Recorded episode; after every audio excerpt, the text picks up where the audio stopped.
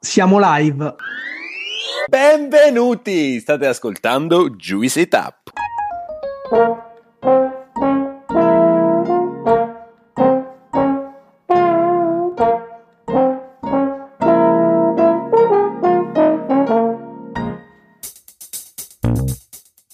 Siamo Gianluca, Alessandro e Claudio, tre amici che si sono conosciuti ai tempi dell'università a Pollenzo. Siamo molto diversi tra noi, ma condividiamo una grande passione per l'enogastronomia, per tutto o quasi tutto ciò che è edibile e potabile. Una di quelle amicizie costruite tra piatti di pasta e bottiglie di vino. Questo spazio si chiama Juicy Tap perché quello che faremo è spremere e tirare fuori tutto quello che c'è di interessante e innovativo nel mondo dell'enogastronomia. Stay Juice, il viaggio è appena iniziato.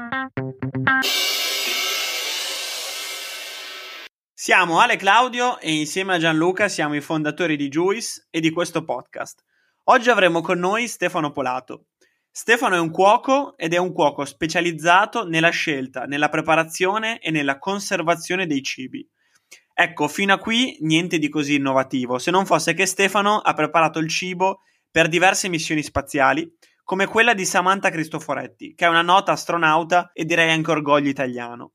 Parleremo della sua esperienza, della sua storia e di come è arrivato all'interno di un food lab per cibo destinato allo spazio, dello studio e delle incredibili preparazioni che stanno dietro lo sviluppo del cibo per i pasti degli astronauti nello spazio. Oggi Stefano, tra le varie attività, collabora come cuoco con l'azienda Eat Freedom, di cui ci parlerà durante questa nostra chiacchierata. Noi non vediamo l'ora di iniziare, quindi Stefano, grazie di cuore per essere qui e benvenuto su Juicy Tap. Ciao, grazie, grazie dell'invito, felicissimo di essere qui. È veramente un grande piacere e noi come sempre partiamo con la presentazione dell'ospite, quindi io ti chiederei se puoi raccontarci chi è Stefano Polato, quella che è la tua storia e tutte quelle che sono state le esperienze che ti hanno portato oggi qui in questa intervista. Beh, mi, mi trovo sempre in difficoltà a parlare di me stesso, però insomma eh, sono, sono, un cuoco, mi occupo di cibo, da qualche anno a questa parte ho avuto un'enorme fortuna, ovvero quella di collaborare con il mondo aerospaziale. E io parto come perito aziendale corrispondente in lingue estere, quindi ho fatto praticamente ragioneria alle superiori. Poi qui c'era un taglio anche storico-artistico, era una sezione sperimentale dove si parlava di turismo, di lingue e di, e di storia dell'arte e mi sono invaghito la storia dell'arte e ho deciso di frequentare l'Università di Venezia, la facoltà di lettere e filosofia, sezione storico-artistica. E mi sono laureato e poi comunque io ho vissuto gran parte della mia infanzia con i miei nonni, i miei genitori lavoravano, quindi insomma ho trascorso un bel po' di tempo in campagna e c'era mia nonna Ermelinda che era una cuoca incredibile, ma anche il contatto con la natura mi portava per campi a raccogliere le erbe spontanee, quindi ho maturato nel tempo questa passione nei confronti della materia prima, del cibo e, e della cucina in generale.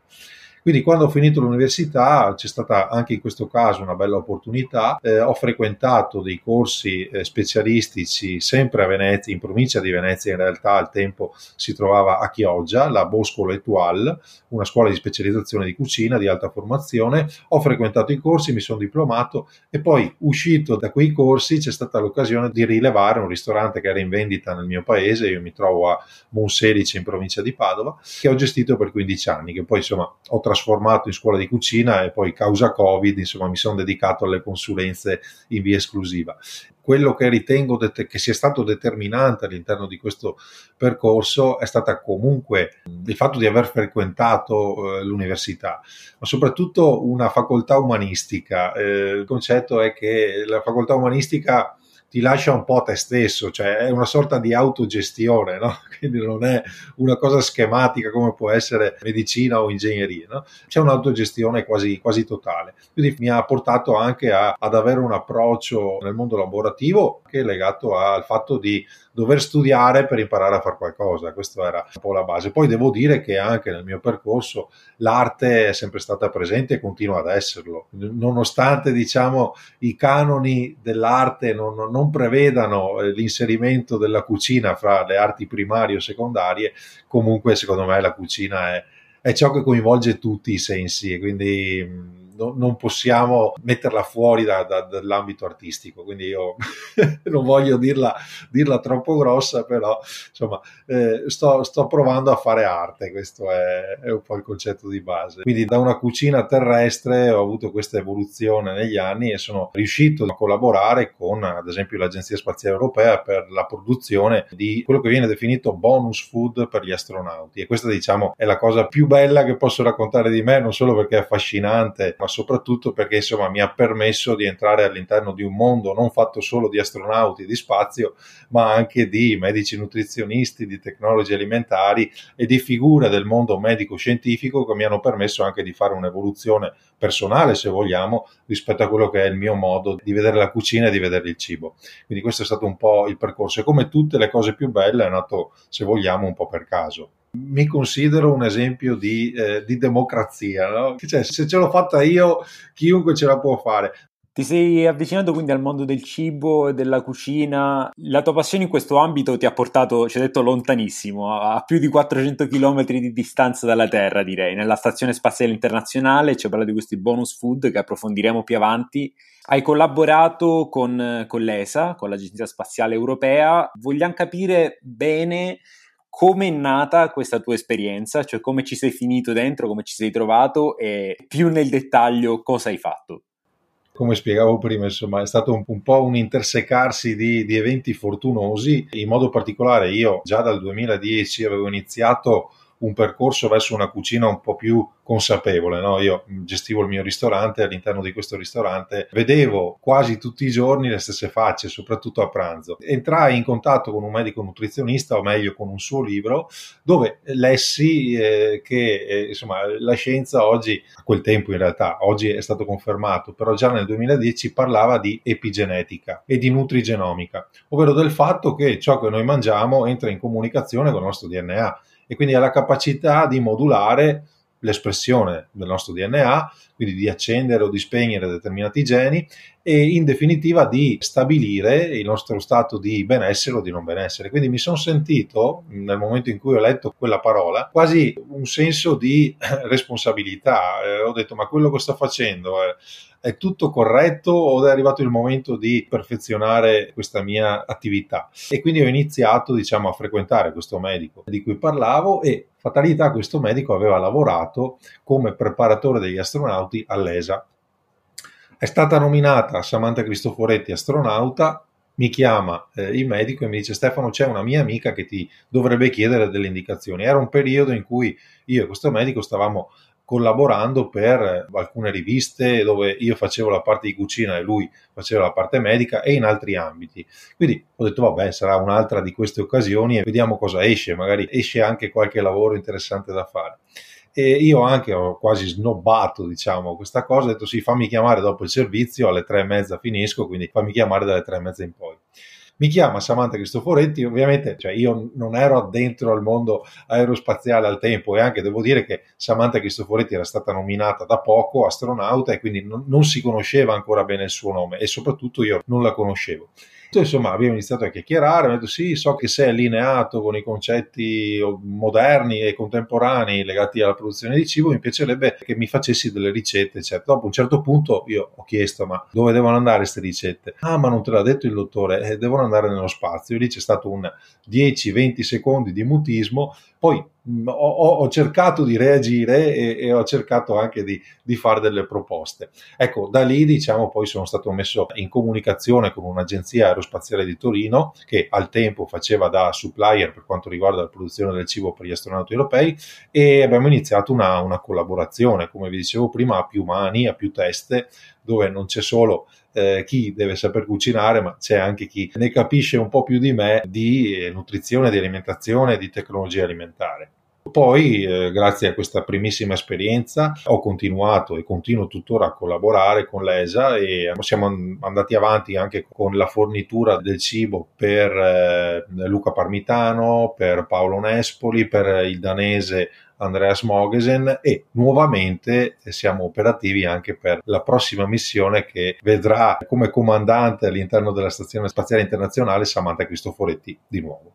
Stefano, intanto complimenti per il tuo percorso, insomma, non, non indifferente direi. Io ora entrerei però più eh, nello specifico nel parlare del tuo lavoro e quindi ti chiederei come è formato un team di un food lab per cibo che è destinato a missioni spaziali. E io ti chiedo anche, e questa secondo me è una cosa interessante, perché un team di un food lab deve, dovrebbe coinvolgere uno chef nel team? Perché non bastano tecnologi alimentari, chimici, fisici, nutrizionisti o ingegneri Beh, domanda bellissima, ma che possiamo anche poi calare nella realtà terrestre. No? Io penso sempre a, a, quello che è accaduto quando sono iniziati ad uscire sul mercato tanti prodotti, se vogliamo chiamarli salutistici. No? Anche oggi in realtà molti di questi prodotti li possiamo additare come non particolarmente goduriosi no? sotto il profilo gustativo. Però inizialmente questo era un grosso problema, proprio perché i cuochi eh, erano rimasti fuori dalla porta, si, si sono improvvisati dati dei prodotti senza prendere in considerazione l'expertise o comunque le skills di chi il cibo lo manipola la mattina alla sera. Ecco, il cuoco all'interno di un food lab che, che si occupa di produzione di cibo per gli astronauti è lì soprattutto per coniugare tutte le altre menti, nutrizionisti, tecnologi alimentari, dietisti, figure che hanno a che fare con tutto quello che riguarda produzione di cibo, ma anche mondo medico-scientifico. Quindi lo chef, in questo caso il cuoco è un po' il coordinatore, mette tutti d'accordo attraverso l'assemblamento degli ingredienti che vengono suggeriti e la lavorazione la cottura di tali ingredienti per renderli anche appaganti al gusto, perché il primo obiettivo da raggiungere per quanto riguarda il cibo per una missione spaziale è quello che il cibo deve essere gustoso, deve sembrare il più possibile un alimento appena fatto. Quindi questo è un po' il, mio ruolo all'interno di questo, chiamiamolo gioco, eh, ma anche quello di cercare di intercettare questo è quello che fa anche un cuoco che lavora in una cucina di un ristorante, di intercettare quelli che sono i desiderata del cliente, no? quindi cercare di capire quali sono le sue preferenze, se è una persona che ama di più banalmente il gusto amaro o il gusto dolce, cercare di mediare tutte queste cose tessendo una rete che poi dia come risultato finale un appagamento in primis sotto il profilo organolettico, quindi il cibo deve essere gustoso e apprezzato. Poi si vanno ad, in, ad, intersecare, ad inserire all'interno di questa maglia anche tutti gli aspetti legati al mondo della nutrizione. Va anche presa in considerazione la fattibilità di quello che si vuole fare. Quindi io non posso ad esempio pensare di fare una pasta che possa essere definita pasta utilizzando le tecnologie di cui abbiamo oggi disposizione.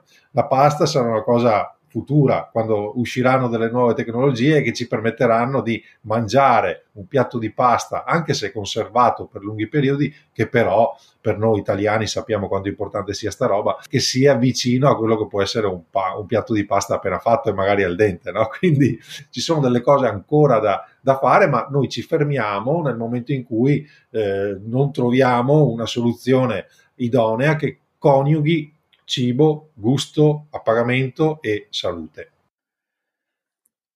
Se la cucina sia un'arte o no, sicuramente un, un, un dibattito non, a, abbastanza acceso, ma di sicuro sappiamo che la cucina è scienza e la tecnologia alimentare ce lo dimostra. Quanto ci è detto finora ce lo dimostra ancora di più, nel senso c'è tantissima scienza e tantissima tecnica applicata alla preparazione dei bonus food, che poi ci spiegherai anche cosa sono nel dettaglio eh, ma al cibo per lo spazio in generale.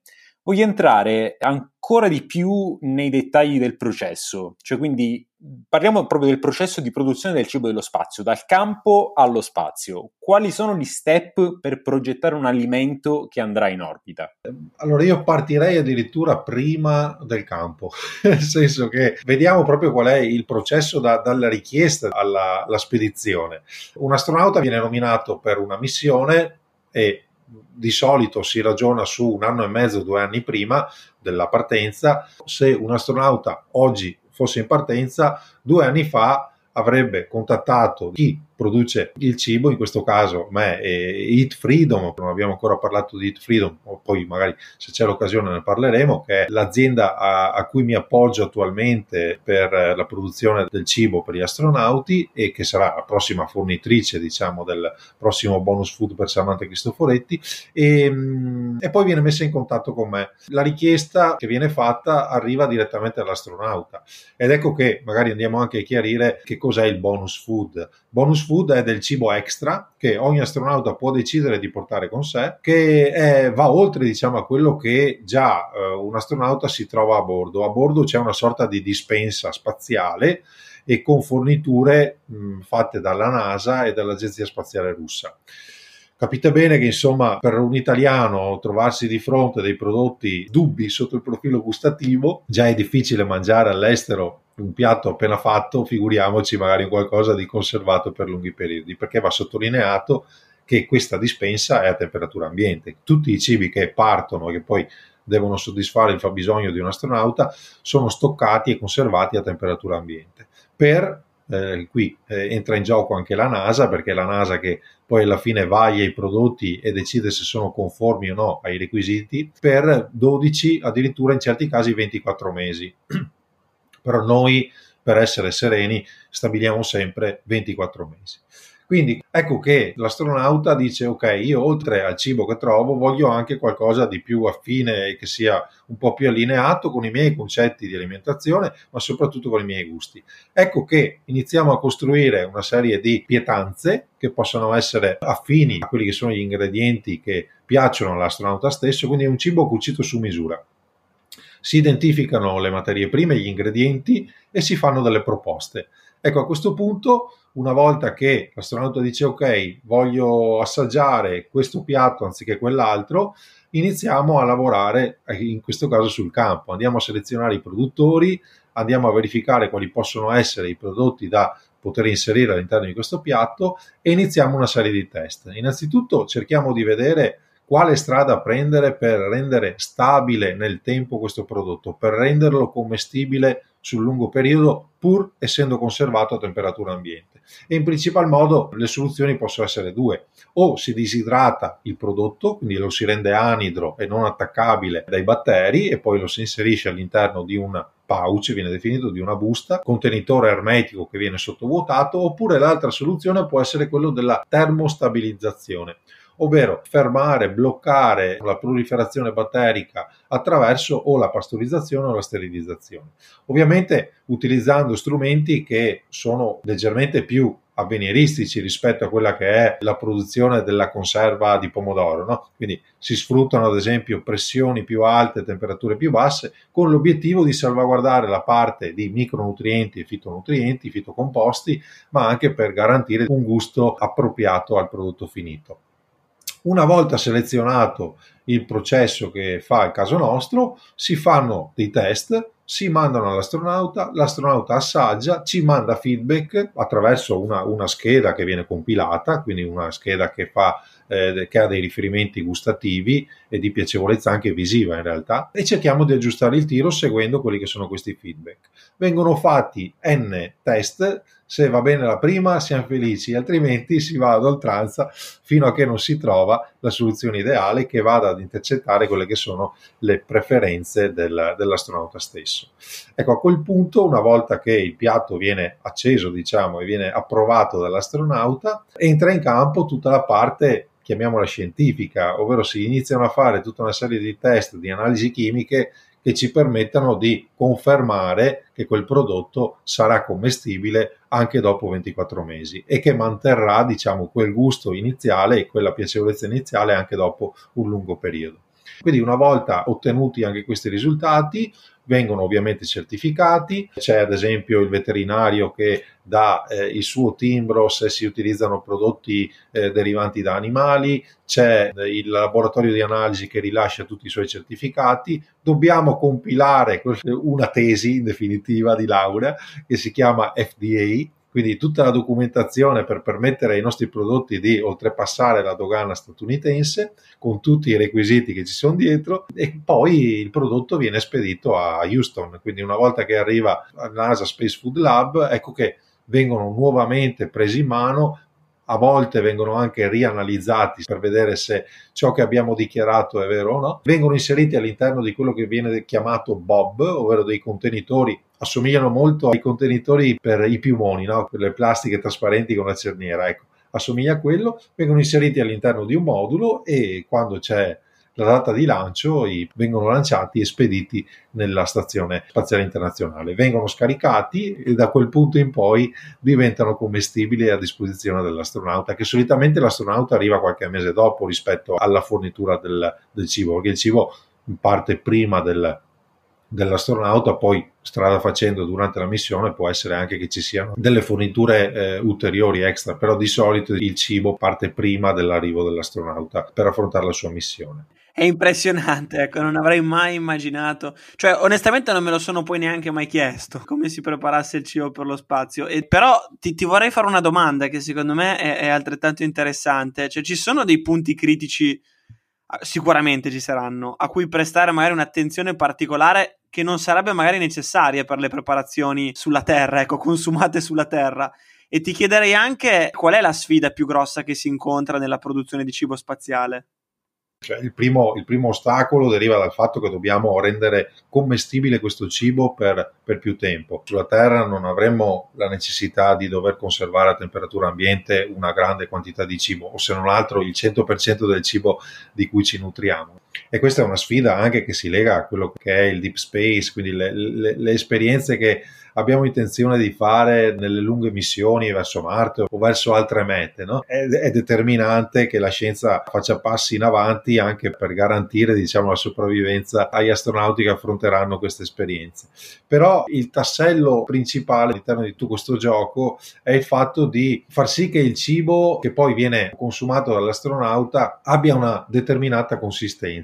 Si dice che si deve evitare il rischio volatilità, ovvero una volta che l'astronauta prende dalla busta o dal contenitore il piatto che sta per mangiare, non devono esserci parti che iniziano a svolazzare all'interno della stazione internazionale, sia parti liquide che parti solide, quindi briciole o parti molto piccole eh, difficilmente intercettabili. Perché? Perché ovviamente potrebbe diventare un problema per quanto riguarda tutta la strumentazione che c'è a bordo che potrebbe creare eh, dei disagi, dei guasti, ma anche perché piccole particelle potrebbero iniziare ad ammuffire, quindi rendendo un po' più insalubre quell'ambiente che si tende a mantenere più salubre possibile, perché non è che possiamo arieggiare di tanto in tanto le stanze all'interno della stazione. E dall'altra parte anche perché queste sono cose che sono purtroppo accadute, durante gli spostamenti, visto che l'astronauta si sposta galleggiando e fluttuando, ecco, trovare nell'ambiente delle microparticelle possono creare anche del, dei disagi a livello oculare e alle vie respiratorie. Questa è la cosa che va evitata, ma devo dire che va evitata anche per garantire una maggior praticità del pasto che si sta affrontando perché non dobbiamo mai dimenticarci di una cosa di base, tutto nello spazio è più complicato. Adesso forse non, non ci abbiamo mai pensato, ma versare un bicchiere d'acqua all'interno di un bicchiere nello spazio non si può fare, tantissime cose come questa non si possono fare. Pensavo diciamo al caffè che è stata prodotta anche la macchinetta per il caffè, cioè, pensatevi quanto possa essere stato complicato realizzare una macchinetta del caffè nello spazio e anche il fatto di bere il contenitore in cui inserire questo caffè. Quindi è tutto più difficile. Più riusciamo ad agevolare attraverso anche l'attenzione rispetto a parti troppo liquide, a parti troppo secche che possono svolazzare, eccetera. L'astronauta meglio è perché insomma significa agevolare la vita all'interno di un contesto dove già c'è un bel po' di stress e quindi eh, evitare anche lo stress finché si sta mangiando è, è assolutamente una cosa da sottolineare. Poi un altro elemento fondamentale è legato all'aspetto nutrizionale del cibo che andiamo a produrre. Fino a qualche tempo fa in realtà non tantissimo, eh. Eh, stiamo parlando di 10-20 anni fa, il cibo e in parte è ancora così per le forniture eh, NASA e, e russe, eh, il cibo aveva l'obiettivo di far sopravvivere l'astronauta, quella che possiamo definire la razione K, no? quindi quello che veniva prodotto per l'esercito veniva prodotto anche per, la, per gli astronauti. Invece è stato fatto un passo in avanti, si è capito soprattutto grazie alle permanenze di lunga durata, quindi alle missioni molto lunghe, perché prima si stava nello spazio qualche settimana, adesso si arriva a sei mesi, si è arrivati addirittura ad un anno con gli americani. E le esigenze sono cambiate, non c'è più solo l'esigenza di sopravvivere, ma c'è anche l'esigenza di vivere bene quell'esperienza. E quindi ecco che sono intervenuti i nutrizionisti e l'astronauta viene seguito prima, durante e dopo in modo tale da perfezionare tutti questi aspetti per garantire all'astronauta un mantenimento ottimale del suo stato di salute perché anche questa è una cosa da non dimenticare, il nostro organismo nello spazio invecchia più velocemente. Quindi garantire all'astronauta l'assunzione di alimenti, di nutrienti che possono permettergli di diminuire lo stress ossidativo, di diminuire l'infiammazione. Ecco che sono tutte cose che giocano a favore dell'astronauta per potergli permettere di affrontare al meglio la sua esperienza di microgravità. Però vorrei farti una domanda secca. È chiaro che è, è tutto molto relativo, ma a, tuo modo di vedere, il cibo spaziale è buono o non è buono? Nel senso che ci hai parlato veramente di una fase di progettazione che è, è, è molto importante. Ci sono delle, delle, attività significative e vorrei chiederti anche se alcuni aspetti organolettici e sensoriali, quindi magari una riduzione del gusto e dell'olfatto, potrebbero essere alterati per questo genere di, di, cibo e eventualmente anche se il, determinato gusto nello spazio può cambiare di un determinato piatto. Sì, allora eh, questa è una cosa eh, su cui abbiamo lavorato, nel senso che la percezione gustativa e olfattiva nello spazio viene un po' falsata, però non è una cosa univoca e universale. Alcuni astronauti trovano che il cibo nello spazio, ad esempio, sia tutto insipido o che abbia poco flavor, poco profumo e poco sapore, o comunque un sapore diverso rispetto a quello che c'era sulla Terra. Mm, se ci pensiamo banalmente, il fatto che noi eh, viviamo in un ambiente che ha una forza di gravità ci permette di cioè noi siamo abituati a masticare anche in funzione della forza di gravità, quindi noi mastichiamo in questo modo in modo tale da percepire tutti i gusti che possiamo percepire. Nello spazio è diverso, è un po' come mangiare a testa in giù e, e capite bene che è tutto più difficile anche percepire tutti i gusti. Qui gli odori vanno verso l'alto, quindi finché mastichiamo la nostra cavità orale percepisce gli aromi del cibo, nello spazio no. Quindi insomma, ci sono vari aspetti anche sotto il profilo fisiologico che cambiano, che mutano.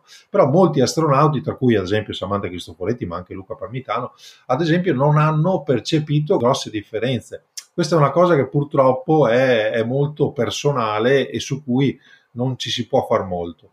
Ovvio, noi cerchiamo sempre di spingere un pochino di più sotto il profilo soprattutto dei profumi e anche dei gusti naturali del cibo. Ecco che ritorno a quello che dicevo prima, no? la selezione della materia prima, anche perché non possiamo utilizzare più di tanto sale. Noi in certi casi addirittura non lo utilizziamo per evitare ad esempio problemi di ritenzione idrica o problemi di carattere cardiovascolare abbiamo un, una certa dose di sale ma è talmente bassa che in certi casi decidiamo di non utilizzarla e di piuttosto selezionare alimenti che abbiano già carattere eh, a livello gustativo importante in modo tale da poter utilizzare meno sale. E poi utilizziamo molto le spezie, le erbe aromatiche un pochino di più rispetto a quello che si farebbe normalmente sulla Terra proprio per garantire all'astronauta di percepire questi flavor, questi gusti e, e, e di avere un appagamento garantito come dicevo inizialmente, il mio primo obiettivo è quello di realizzare dei piatti che siano più vicini possibile ad un piatto appena fatto, nonostante la lunga conservazione e i trattamenti importanti e impattanti che avvengono. Allora, io personalmente, cioè, eh, state chiedendo un po', ragazzi, se,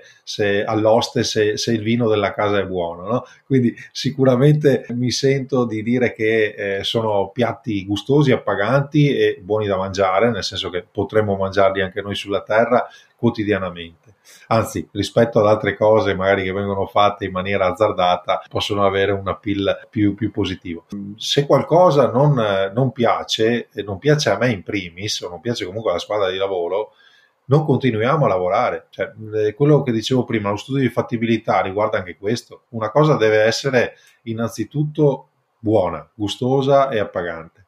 Poi si inizia a lavorare. Se già in partenza ci sono dei dubbi su questo, non si affronta. Facevo l'esempio della pasta. La pasta ad oggi non è proponibile a meno che non si trovi una soluzione per cuocerla direttamente a bordo. Ma capite bene quanti problemi ci possono essere se è difficile versare un bicchiere d'acqua.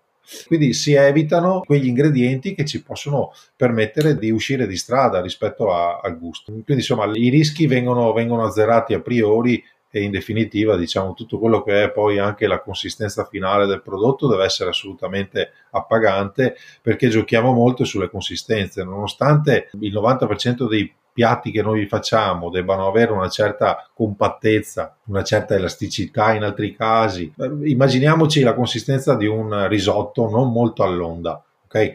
Ecco, quella deve essere un po' la consistenza che i piatti devono avere.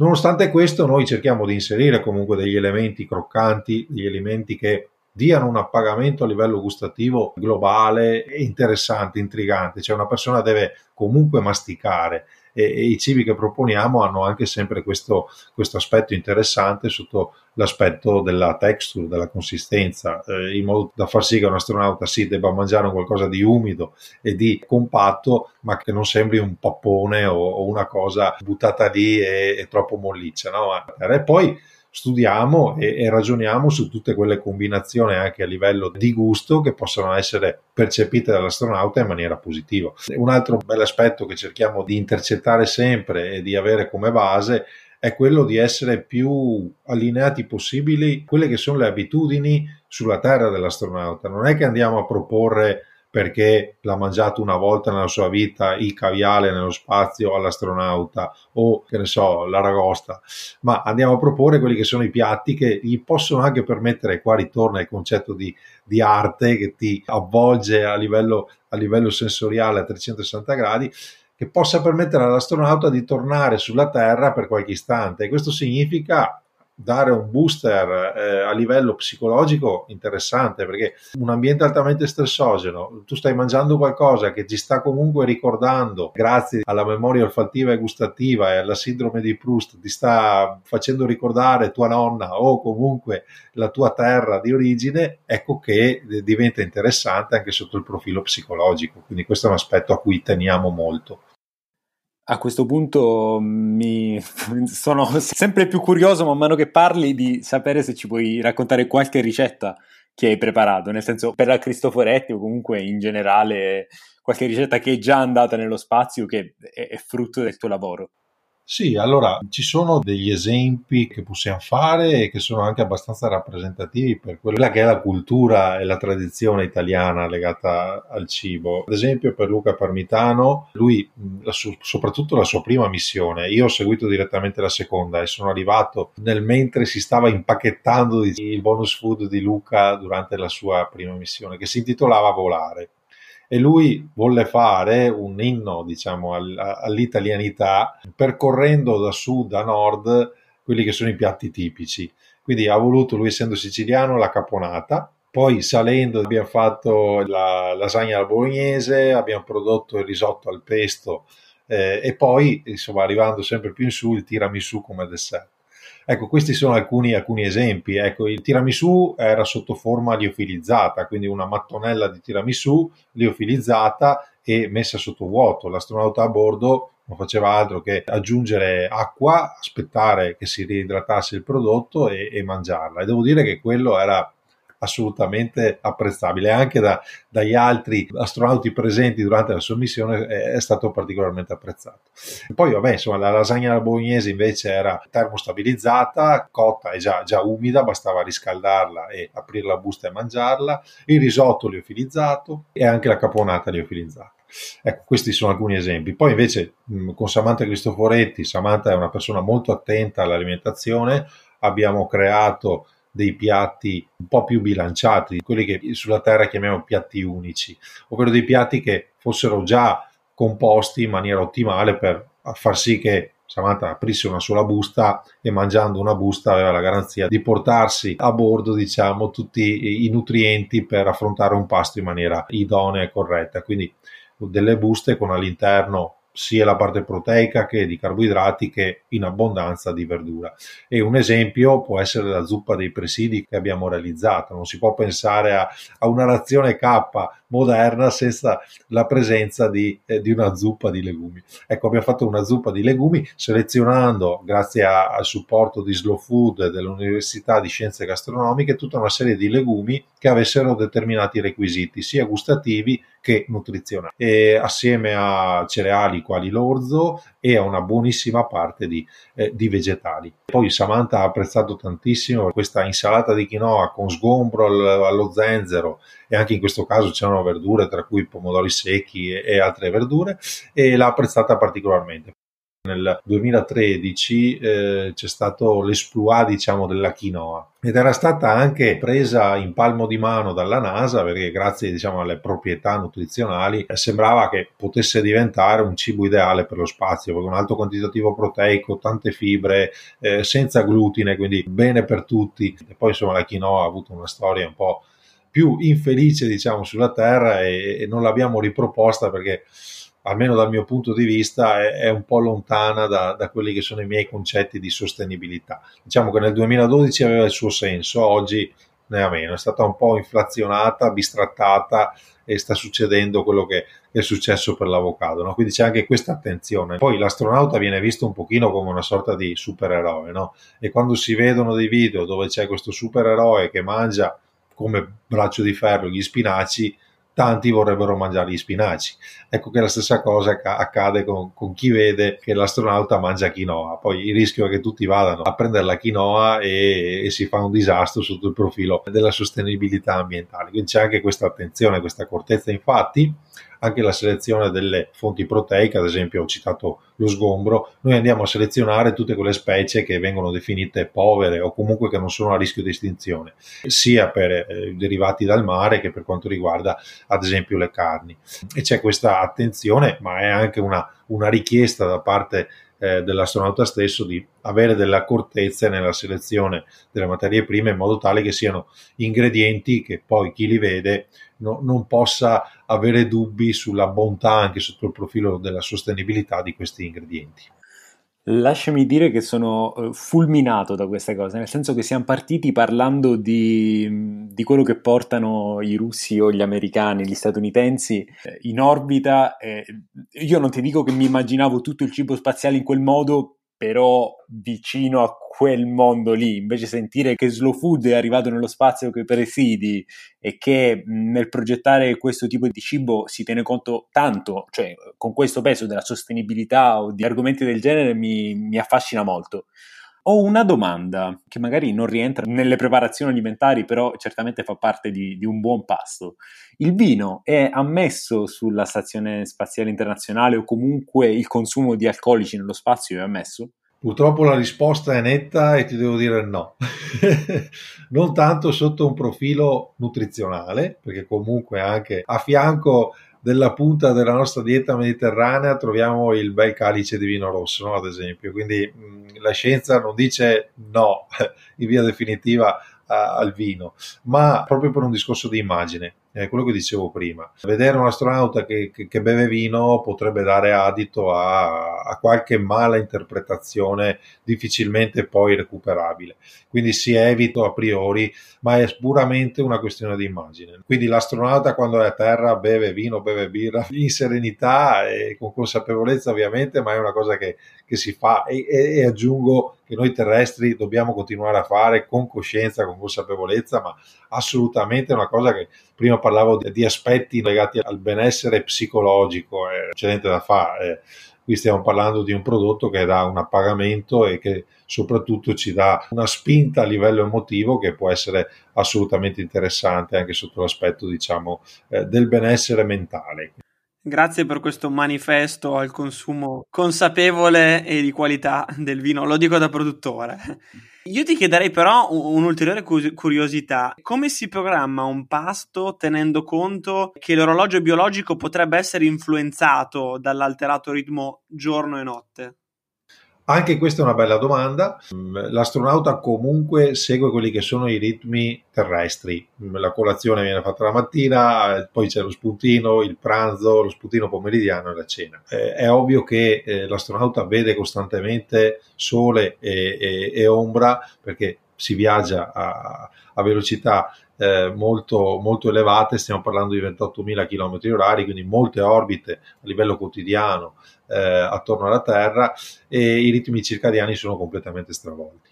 Le cose a cui fare attenzione sono quelle di rispettare sotto il profilo calorico un certo quantitativo, non è che l'astronauta si può né abbuffare di cibo né tantomeno essere carente sotto il profilo calorico e nutrizionale.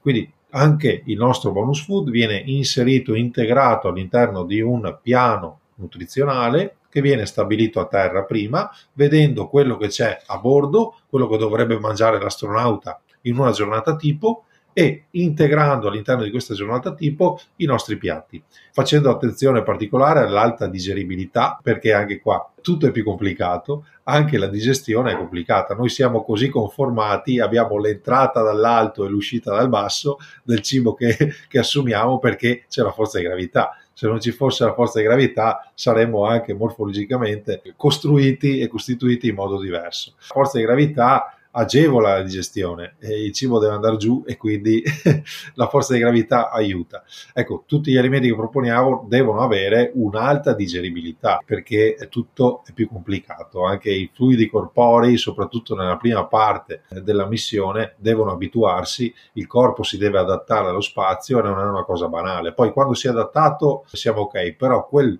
primo step va affrontato e va agevolato, come dicevo prima, ad esempio evitando l'esubero di sale, eh, evitando i picchi glicemici, quindi cercando anche di avere una costanza a livello di fluidità proprio del sangue, dei succhi gastrici e di tutti i nostri liquidi corporei in modo tale da permettere al nostro corpo di adattarsi nel più breve tempo possibile a quell'ambiente nuovo. E questi qua sono tutti elementi, vorrei sottolineare, estremamente importanti perché eh, l'astronauta non va nello spazio a giocare o a fare turismo, cioè l'astronauta va nello spazio a fare ricerca o comunque a compiere delle missioni, de- degli, ha degli obiettivi specifici, quindi mangiare è veramente importante per mantenere corpo e mente attivi.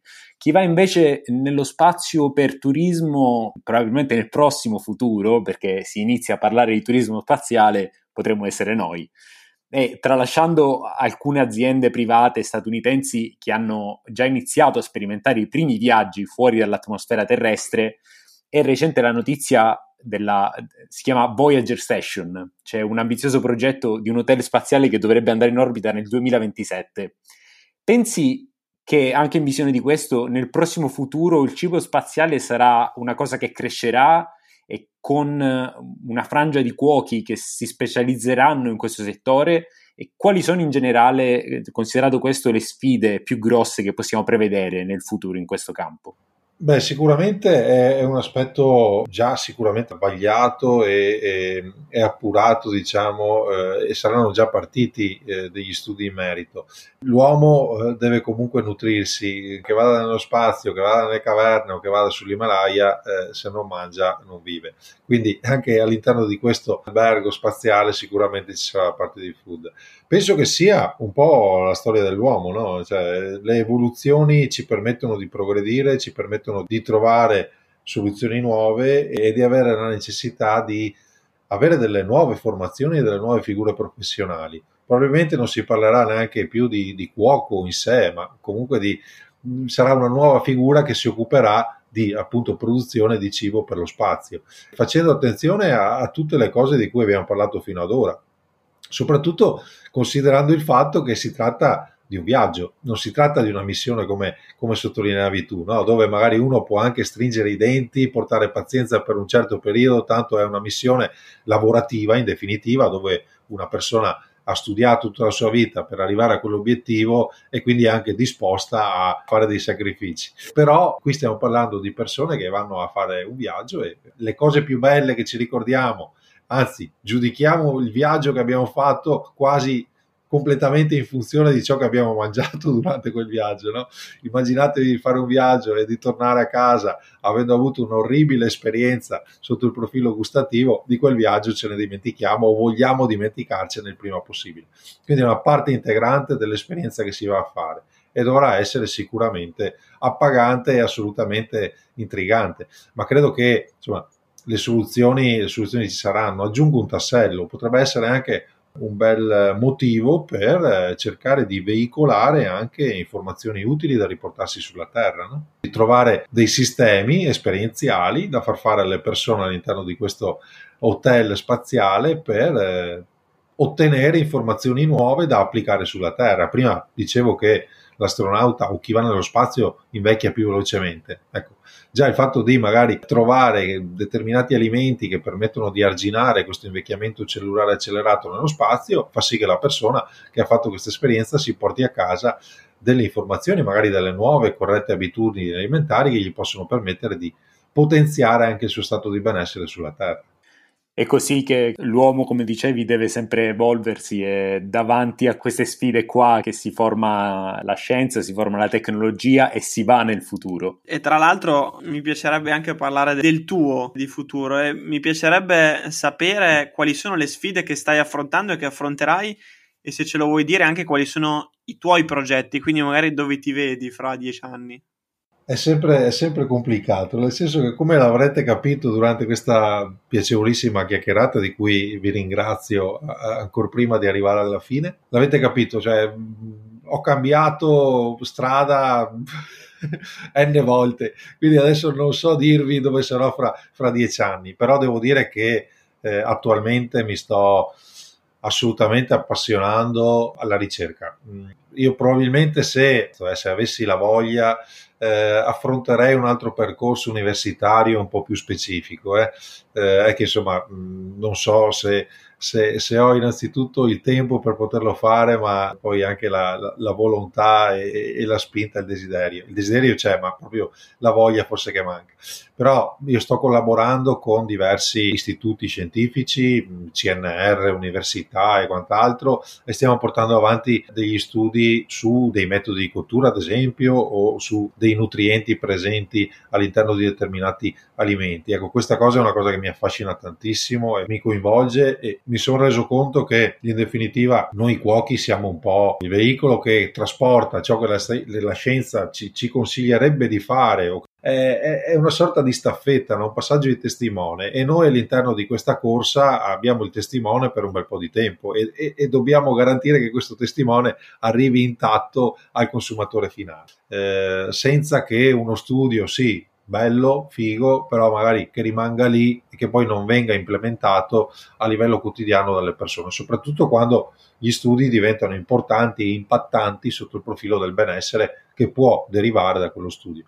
Quindi questo è, è una cosa che mi piace molto e devo dire che anche prima tra le righe ho parlato di, di Eat Freedom, questa startup che è nata, ideata in realtà nel 2016, ma nata e fondata effettivamente nel 2021, che ha l'obiettivo di produrre pasti pronti, in particolar modo disidratati, per sportivi ed amanti del, dell'alta quota, dell'avventura in alta quota, con l'obiettivo di dare una risposta alle esigenze delle persone che fanno queste attività estreme, in particolar modo che siano veloci, che siano leggeri, che siano nutrienti, che siano anche tecnologici sotto il profilo della produzione, messi assieme in maniera adeguata come facciamo per gli astronauti, in modo tale che ci sia un, appag- un appagamento assoluto a livello gustativo, garantendo l'aspetto nutrizionale. Ed ecco, anche qua è stato interessantissimo studiare quello che è il comportamento fisiologico del nostro corpo in funzione all'alta quota. Anche lì cambia tutto. Quando facciamo delle cose estreme, cioè non è una difficoltà solo psicologica o solo energetica, non ci impegna sotto, solo sotto il profilo fisico, ma ci impegna anche sotto il profilo fisiologico. Quindi il nostro corpo cambia, soprattutto sopra i 3500 metri, inizia a comportarsi in maniera diversa, quindi dobbiamo garantire dei nutrienti diversi rispetto a quello che succede sul livello del mare. Idem per quanto riguarda le attività speleologiche, no? quindi eh, stiamo parlando di situazioni che sono interessantissime da studiare, ma l'obiettivo finale è quello di trovare delle soluzioni ottimali anche per chi vive in maniera normale stiamo facendo uno studio, stiamo cercando di creare dei piatti che siano altamente performanti, che siano altamente digeribili banalmente, che siano pratici da utilizzare, che garantiscono degli aspetti nutrizionali interessanti e potenziativi, che permettano all'astronauta di invecchiare meno velocemente. Quindi capite bene che tutto questo può avere, deve avere un'efficacia anche per noi sulla Terra. No? Questo è quello che, che, vedo nel futuro. Poi c'è un altro bellissimo progetto che sto seguendo in Campania che tende a calare diciamo tutto quello che ci siamo raccontati in una realtà se vogliamo ristorativa che prenda a cuore tutti questi aspetti e che faccia attenzione alla vera filiera, perché anche qua quando si parla di filiera ci riempiamo un po' troppo la bocca, però bisogna partire proprio da quella che è l'acqua che va ad irrigare quel seme fino ad arrivare alla tavola, passando sempre e costantemente attraverso la scienza che deve timbrare ogni passaggio. Diciamo che questo legame fra scienza e cucina oggi è, è indiscutibile e direi inevitabile. Uno dei miei obiettivi, perché adesso abbiamo parlato di, di futuro, è anche quello di scalzare quella che è l'accezione comune che abbiamo rispettivamente all'industrializzazione del cibo. No? Se parliamo di cibo industrializzato, è vero che pensiamo a qualcosa di non, non ottimale, no? industriale rispetto all'artigianale vince 10 a 0 il prodotto artigianale. Questo deriva dai tanti errori che sono stati fatti dal, dalle aziende alimentari industriali nel tempo. Però è vero anche che l'industria ci permette di fare delle cose che a livello artigianale no, non possiamo fare. Ma adesso non dico di spostarci solo verso l'industrializzazione del cibo, però cercare di conoscere, qua faccio un discorso allargato e mi rivolgo a chi ci sta ascoltando, cerchiamo di capirne un po' di più rispetto al cibo. Cerchiamo di metterci dentro il naso, non diventando fanatici, perché ad esempio eh, abbiamo parlato di vino, se uno mette il naso dentro il vino scopre un mondo e non ne esce più, quindi cerchiamo di dosare anche quello che può essere la, il nostro interesse in maniera proattiva senza diventare eh, fanatici e farci trascinare da, da, questi mondi fantastici, altrimenti rischiamo di scoprirne solo uno e di abbandonare tutti, tutti gli altri. Però cerchiamo di capire un po' di più, perché una delle cose che abbiamo perso nelle ultime decadi è stata la conoscenza legata a come un alimento viene prodotto. Bisogna un attimino ritornare in contatto con il cibo perché? Perché questo ci permette di definire in autonomia il concetto di qualità, altrimenti è qualcun altro che ci definisce questo concetto e non possiamo essere noi a definirlo in maniera nitida. Quindi l'invito è quello di entrare un pochino più in contatto e di conoscere un pochino meglio qual è la fase produttiva del cibo. Solo a quel punto possiamo riuscire ad essere autonomi nella selezione. E ritornando al discorso dell'industrializzazione, se è un'industrializzazione consapevole e corretta, state pur sicuri che è sicuramente più avanti sotto tanti aspetti rispetto ad un qualcosa che magari facciamo a casa in maniera sbadata, senza magari fare attenzione alle temperature di cottura o mettendo assieme ingredienti in maniera così banale e eh, legata legati all'occasione del momento. Insomma, ci sono degli aspetti che vanno approfonditi e, e, e qui siamo, siamo, noi consumatori a, a, dover direzionare un po' il mercato, no?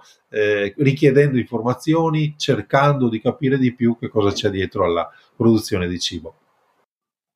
Assolutamente vero, come dicevi anche prima, eh, oltre a, al consumatore che ha il compito di conoscere di più, dall'altra parte però ci sono gli chef che come sottolineavi sono eh, le persone che sono più vicine al consumatore e che hanno soprattutto una conoscenza degli alimenti e della manipolazione degli alimenti e di conseguenza sono nella posizione di poter spiegare non sempre soltanto a parole ma anche attraverso le preparazioni, anche attraverso quello che viene messo in menù, come vengono presentate le cose al consumatore determinati aspetti che hai toccato.